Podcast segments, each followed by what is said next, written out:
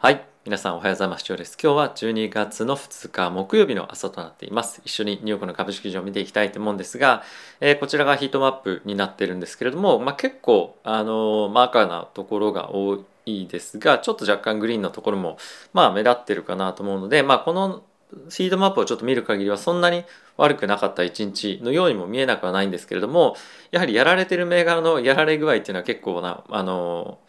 まあ、あのパーセンテージになっていることもあって、え、指数はですねかなり大きくヒットされています。で、え、今の一応トピックとしてはやはり、え、オミクロン株とえアメリカの金利のえ利上げがあるかどうかっていうところかと思うんですけれどもまずはですねやはり非常にテックセクターが大きくインパクトが受けているのがこの金利の上昇というところにえなってます。まあ、この辺りは引き続きですねえ継続的にお持ちになってくるような、まあ、一つのトピックかと思ってます。でもう一つはやっぱりオミクロン株がアメリカに入ってきたんですよね。後ほどもちょっと見ていきますけれども、えー、そういったところから、まあ、もう一回スローダウンマーケットが、まあ、というかエコノミーがですね経済がスローダウンするんじゃないかっていうところが一つやはり懸念となっていることもあって、えー、そういった恐怖から今売られているというような状況になっていると思います。で、えー、じゃあそんな中本当に売るべきなのか、まあ、恐怖からえー、まあ、あのポジションを外すべきなのかどうかっていうところに関しては、まあ、これは短期的なのか長期的な投資なのかどうかっていうところも、えー、あると思いますしあとはどの銘柄持ってるかっていうのもよるので一概には言えないんですけれども、まあ、僕は基本的にこの、えー、下げに関しては、まあ、買い向かうというところをやっていきたいなと思ってます。で、えーまだまだですね、やっぱりこの2週間の間でオミクロン株の詳細だったりとか、まあ、とはですね、12月の FOMC もあるので、まあ、そのあたりを見て判断っていうのも一つある一方で、まあ、そういったところの情報が出てくる前に仕込むという考え方もあるので、このあたりはあのどういうふうにしていこうかっていうのは一旦ちょっと考えているような状況では、あります。まだちょっと買ってはないんですけれども、この下げてる局面で、少し仕込んでおきたいなとは思っています。ただし、この FOMC だったりとかオミクロン株の詳細が発表されるまではガツッと大きく入るみたいなことはするつもりはありません。少しずつポジションが下がった時にポンポンと買っていくっていうようなことをやっていく程度ですね。はい。まあなのでやっぱりこの不透明感がある中で今怖くて下げてる。なのでまあちょとりあえず買ってし買っていこうと。で本当に何かニュースが出てきた時に、えー、ポジションをどうするかっていうのは判断をしていきたいと思ってますが基本的にはこれまでの成長ストーリーは正直変わらないと思います。で、えオミクロン株がまあそんなに大したことなかったよねもしくはワクチンで対処できるよねっていうふうになってくればこれまでの上昇ストーリー継続これはアメリカの金利の利上げが、まあ、たとえ早まったとしても、えー、短期的な下落はあるとは思う一方で長期的な成長ストーリーに僕は変わりはないと思うので、えポジションの維持は基本的にはしていこうと思ってます。まあ、この辺りはあの12月のですね、まあいろいろニュースだったりとか、ワクチン関連の報道を見て考えていくっていうのは基本線ではありますが、え今のマーケットが大きく下げていることに対して、まあ、あの短期的にまそういう感じになってるぐらいかなと正直ちょっと思ってるような今状況ではあります。はい。えー、一応指数ですね、見ていきたいと思うんですが、えー、ダウがですね、1. マイナスの1.34%、S&P がマイナスの1.18%、ナスダックがマイナスの1.83%、ラッセル2000がマイナスの2.23%となっています。はい。で、まあ、一応ヨーロッパの方もですね、えー、こちらマーケット見てみると、こちらの方は上がっている状況ではあるんですが、まあ今日ですね、マーケット、あの、アメリカの方でオミクロン株発見というのところを受けて、まあ、今日もしかすると下がってくるかもしれませんが、まあ、この辺りは注視をしていきたいと思います。まあ、日経もあのヨーロッパの方と同じような動きですよね。まあ、ただしあの堅調にこう推移していけるかっていうとまずはちょっとアメリカ主導だと思うのでこの辺りに関してはまずアメリカのマーケットを見てというところが中心かなと思っています。はい、で米国の10年債の金利なんですけれどもやはりあの少しリスクオフがまだ来ているということで1.42%の今金利となっています。はい。まあ、ここから下がっていけるかどうかですね。ここからさらに、あの、オミクロン株関連でも、えー、まあ、短期的に物価が上昇している、金利が上昇しているっていう中で、えー、恐怖という観点から、米国の10年債を先行して買うかどうか。まあ、ちょっと正直どうかなって僕は思ってます。あんまり、あの、この水準感で買っていて旨味があるのかっていうと、今後の金利上昇を踏まえたタイミングでは、あまりここから買いが進まないんじゃないかなと思うので金利の下落っていうのは、まあ、この辺りでえー、一旦ちょっと打ち止めされる可能性の方が高いんじゃないかなと思いますし、えー、ここからさらに例えば1.3とか1.2とか、えー、そういうのはちょっと考えづらいかなと思うのでこの辺りは金利は、まあ、この辺りかなと。で、えー、ドル円ですね112.81というところで、まあ、この辺りも少しリスクオフがまだ見え隠れしてますけれども、えー、この辺りも110円割ってくるかみたいな感じには正直ならないかなと思いますし、えー、その辺りで停滞して、えー、安定するみたいなことはないと思うので、まあ、この辺りもちょっと一過性の短期的な、えー、まあなんていうんですかねリスクオフのような、まあ、感じかなというふうに、まあ、見ています。はいまあ、あとはですね、えー、原油ですねクルードオイルこちらも65ドル近辺まで下がってきていて、え、どんどんどんどんこの辺り大きく下がってきてますけれどもじゃあ本当にこの原油がまあ下がっていくかどうかっていうところは、まあ、金利よりもオミクロン株ですねこの辺りで経済が活発化するかどうかっていうところを、ま、見ての判断になると思うのでこの辺りは経済の、まあ、経済の今後えー、経済が今後まだまだ活発化するかどうかというところの一つのマーケットをどう見てるかっていうのを指標として、この辺り原油の価格を見ていくというのは、まあ、一つ分かりやすい観点かなと思うので、注視していきたいと思います。はい。で、他にもですね、見ていきたい、えー、チャートをちょっとみあのいくつかご紹介しますけれども、えー、こちらがダウですね。まあ、非常に大きくもうここから本当にクラッシュするんじゃないかっていうようなちょっと怖くなるようなチャートではありますけれどもしっかりとボリュームも伴っているということで、えこの辺りはリスクオフがしっかりと進んでいるような状況かと思っています。はい、でこちらが100日移動平均線を今タッチしようかどうかっていうふうになっている、えー、ピーですね。まあ、この辺りをここの100日移動平均線で反発できるかどうか、まあ、この辺り一旦ちょっとですね目安になるかと思うので本格的にリスクオフが進むかどうかですね、注視していきたいと思います。まあ、ここもボリューム非常に伴っているので、恐怖売りみたいなのが、まあ、引き続きちゃんと出てると。で、こちらナスダックなんですけれども、まあ、ナスダックはこの移動平均線とかっていうところからは、離れてはいる一方で、えこの辺りの短期的な、まあ、いわゆるそのテクニカル的な指標を見てみると、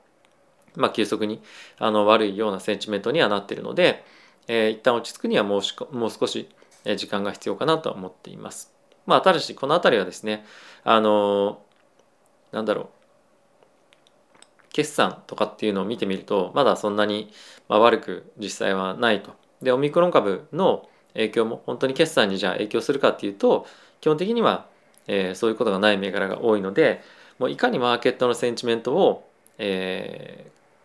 て言うのかな悪い方向に行ってるかどうかとか、まあ、あとは10年債の金利と、まあ、10年債の金利とドル円ですね。ここの辺りを見ながらあの株式は、まあ、基本的には投あの投資継続するかどうかっていうのを考えていくということかと思います。はい、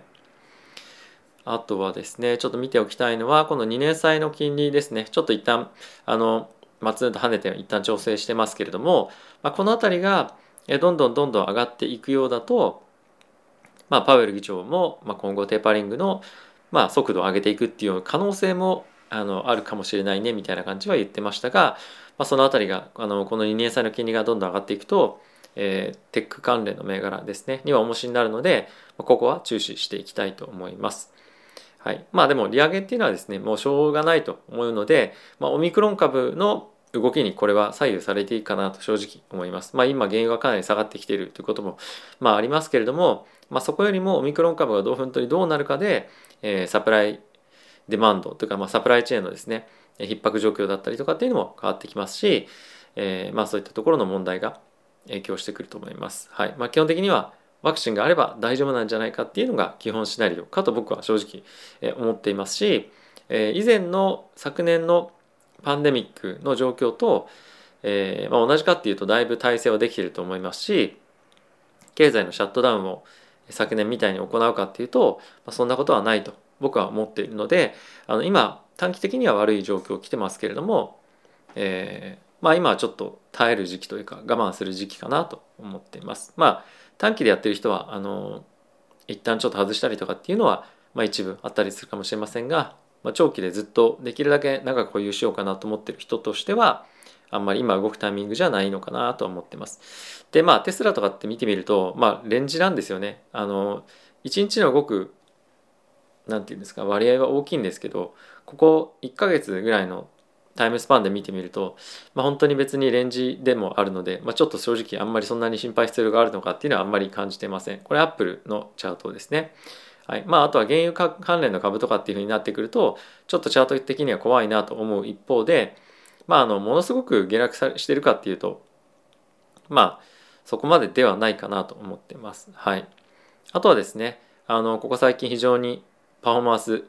落ちてたっていうか、まあ、恐怖で売られてた、えー、スノーフレークですねこちらは先ほど決算が出てまた大きくバツンと買われて355この辺まで戻ってますけれどもやっぱり決算いい銘柄に関してはしっかりと買いが入るっていうところも、まあ、この辺りを見てみるとあるのでやっぱりあの本当に、まあ、いわゆるその英語で言うソリッドな銘柄、えー、しっかりとファンダメンタルがある銘柄かつしっかり売上利益も改善していってる銘柄ですね。そのアナリストの予想よりもいい悪いとかっていうのももちろんまあ一定程度重要かもしれませんがしっかりと売上と利益率とかっていうのが改善しているとかっていうような側面から見ていい企業は安定したパフォーマンス出せていくと思うので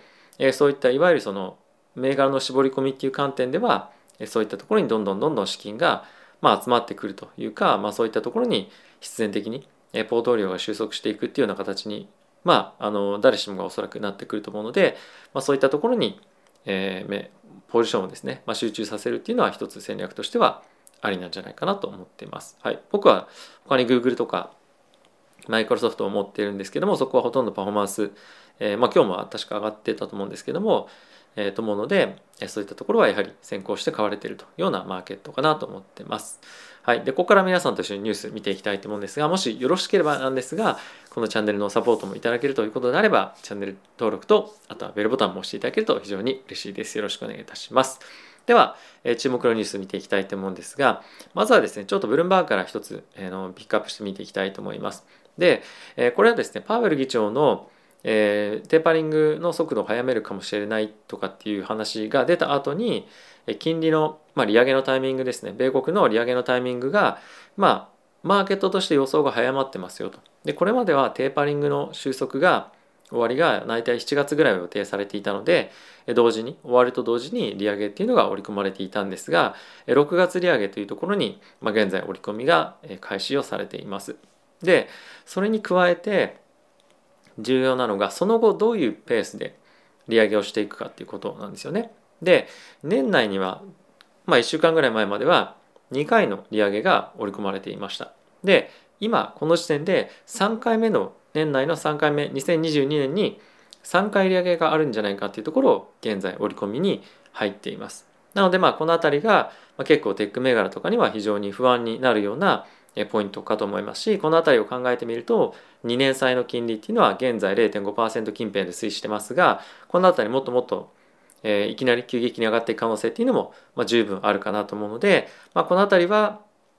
ま、一緒にですね合わせて見ていきたいポイントかと思いますし、え、結構ですね皆さんもおそらく多く持たれている、ま、テック銘柄にはインパクト大だと思うので継続してフォローしていきたいかと思っております。はい、ここからウォール・ストリート・ジャーナルの記事見ていきたいと思うんですけれどもやはり一番注目されているのは、えー、アメリカにですね。オミクロン株が入ってきましたよと。でこれはカリフォルニアに入ってきましたということニュースなんですけれども、まあ、一応ですね、えー、確か22日だったかと思います。22日に、えー、この方はアメリカに帰ってきてそうですねここに書いてありますね。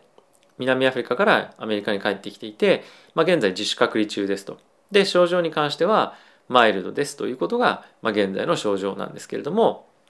まあ、その、まあ、自主隔離の間に、まあ、症状がひどくなったりとか他の人にもまだ今のところはまだ感染が確認はされていないんですがおそらく感染確あの感染が、まあ、しているでしょうというふうに全体あの前提で、まあ、置いて、まあ、いいかと思います。なので、まあ、この辺りは、まあ、確実にと言っていいか分かりませんが僕としては、まあ、この辺りは広がってくるだろうなといろんなオミクロン株に感染したみたいな話がどんどんどんどん出てくるだろうなと思っています。でそんな中今後重要になってくるのが、えー、まあ、症状がどうなのかというところに加えてワクチンだと思うんですが、まあ、その辺りは引き続き、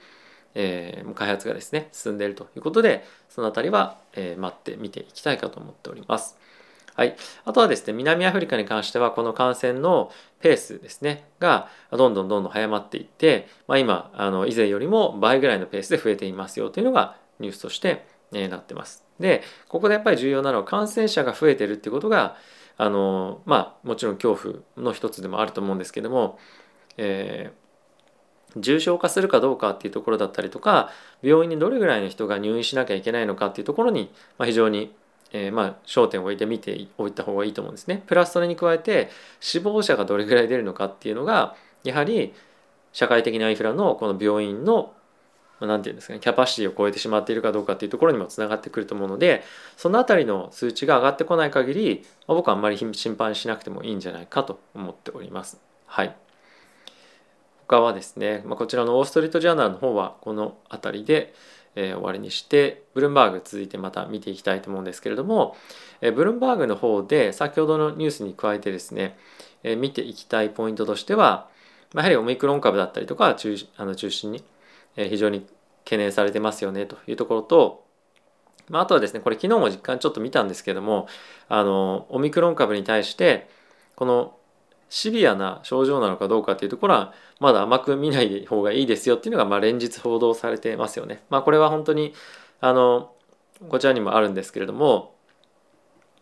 非常に若い人たちがあのかかってます感染してますと。まあこの辺りはもうすでにワクチンしてる人だとかっていうところも感染をしているので、まあ、この辺りは非常にあの懸念点ではまあ、あったりする一方でまだまだわからないところがあるので、まあ、過敏な反応っていうのはあの正直しない方がいいかなと僕は思ってます。はい、あの例えば含み益が今いっぱい持ってる人がこの 5%10% ぐらいな、えー、下落で売ってしまうとまあ同じところで買い戻す買い戻すとかなり、まあ、税金とかを考えると、まあ、損するようなことにもなるので、まあ、その辺りも含めて考えそここで売るべきかどうかっていうのは考えておいた方がいいかなと正直思っています。はい。まあ、あとはですね、そうだな、えっと、ちょっとすいません。見逃してどっかにあの更新されていなくなっちゃったんですけども、えー、中国がですね、やはり、えー、中国企業に対してアメリカで上場を、まあ、しようと画策している企業はたくさんあるんですが、まあ、その辺り抜け道っていうのをどんどんどんどん塞いでいっているということで、え、この辺りは、中国株に対して、まあ、懸念が、まあ、さらにどんどんどんどん進んで、まあ、どんどん進んでいくというか引き続きこの辺りは、えまあ、いろんな上場廃止とかっていうところも今後懸念点っていうのは出てくるかと思うので、まあ、この辺り中国株投資されている方はオミクロンだとかいろいろ出てますけれども、そういった中国政府の動きにも一つ気をつけた方がいいかなと思っております。はい、あとはですねロイターの方から、えー、オミクロン株で、まあの米国の供給網の混乱っていうのが長期化するんではないかというのがですねニューヨークの連銀総裁からコメントとして出ていました。まあ、これはオミクロンがあるないにかかわらず懸念されていた問題でさらにまあ2022年にかけてそういった状況が続くんじゃないかというところもまあ非常にやはり気になると思います。けれども、まあ、僕は主にあのこのコロナの状況というかこういうちょっとその世界的にいろいろ行き来ができなくなる状況っていうのはまあ今後もあの恒久的に僕は続いていくと思うんですよね。なのであのこれオミクロンがどうこうとかっていうのとはまた別に、えー、まあ継続していく問題だとそもそも僕は思ってます。なのでオミクロンが例えば改善されたもしくは問題ないっていうふうになったとしてもそんなに簡単に、え、解消される問題ではないと思っているので、まあ、この辺りはオミクロンだからどうかっていうのはもちろんまあある一方で、まあ、その辺はなくてもこういう状況は続くよねっていう全体で前提であの考えておいた方が僕は正直いいのかなと思ってます。はい、なので僕はあのトラベル関係の、えーまあ、特に飛行機とかですよねそういった銘柄だったりとかは僕はあんまり触れないようにしておこうかなと思ってます。それよりももっともっとテクノロジーの進化で今後の生活が、まあ、より便利になっていくじゃないですがそういった方向の投資そういった方向への企業の投資っていうのを中心にやっていこうと思っております。はい、あとはですねモデルナからの発表になりますがオミクロン株対応の追加接種に関して3月にも米国で承認申請を行いますということが言われています。これはあの3月に申請するんですが実際に接種開始できるのは第2クォーター、まあ、4月以降ということになっているそうです。あとはですね結構面白いなと思ったのがあの今回これまあ、ブースターショット用みたいな感じで開発をされているようなんですけれども、まあ、今回はこの新型コロナいろいろデルタだったり何だったりとかあるじゃないですか、まあ、それらにもろもろ対応した追加接種ワクチンみたいな感じになるようなので、まあ、今後はそのワクチンをすでにもう打ってる人に対してこれをブースターを打っていくということなのでやっぱりそのワクチンを1回持ってない人は、まあ、しっかりとちゃんとワクチン打ってくださいねっていうのが、まあ、ある意味前提なのかなと思うのでやっぱり重要なのは、まあ、重要なのはというかそのワクチンの接種がしっかりと進んでるかどうかっていうところも合わせて我々は気にして見ていかないといけないかなと思ってます。アメリカは結構その打たないっていう方が比較的先進国の中で多い方なのでこの辺りに関してはあの、まあ、注意が必要なえ国の一つというか我々がメインにおそらく投資している国だと思うので、えちょっとその辺りは気にしながら、え全体のワクチンの接種率っていうところも含めて見ていきたいかなと思っております。はい。ということでちょっと今日も長くまた動画になってしまいましたけれどもあの今所感としては恐怖が短期的にものすごい加速して進んでいるなという印象を受けている一方で本当にこれをあの恐怖とすべきかどうかっていうのは、まああのまあ、不確定要素があるのでこういった比較的あのなんていうんですか激しいリアクションしてると思うんですが、まあ、そのオミクロンの株の毒弱、えー、毒性だったりとかっていうのをより明確になればマーケットももう少し落ち着くかな落ち着くかもしくはもっと売られるかですが、えー、だと思うので、まあ、そういったところ、出てくるまでは基本的には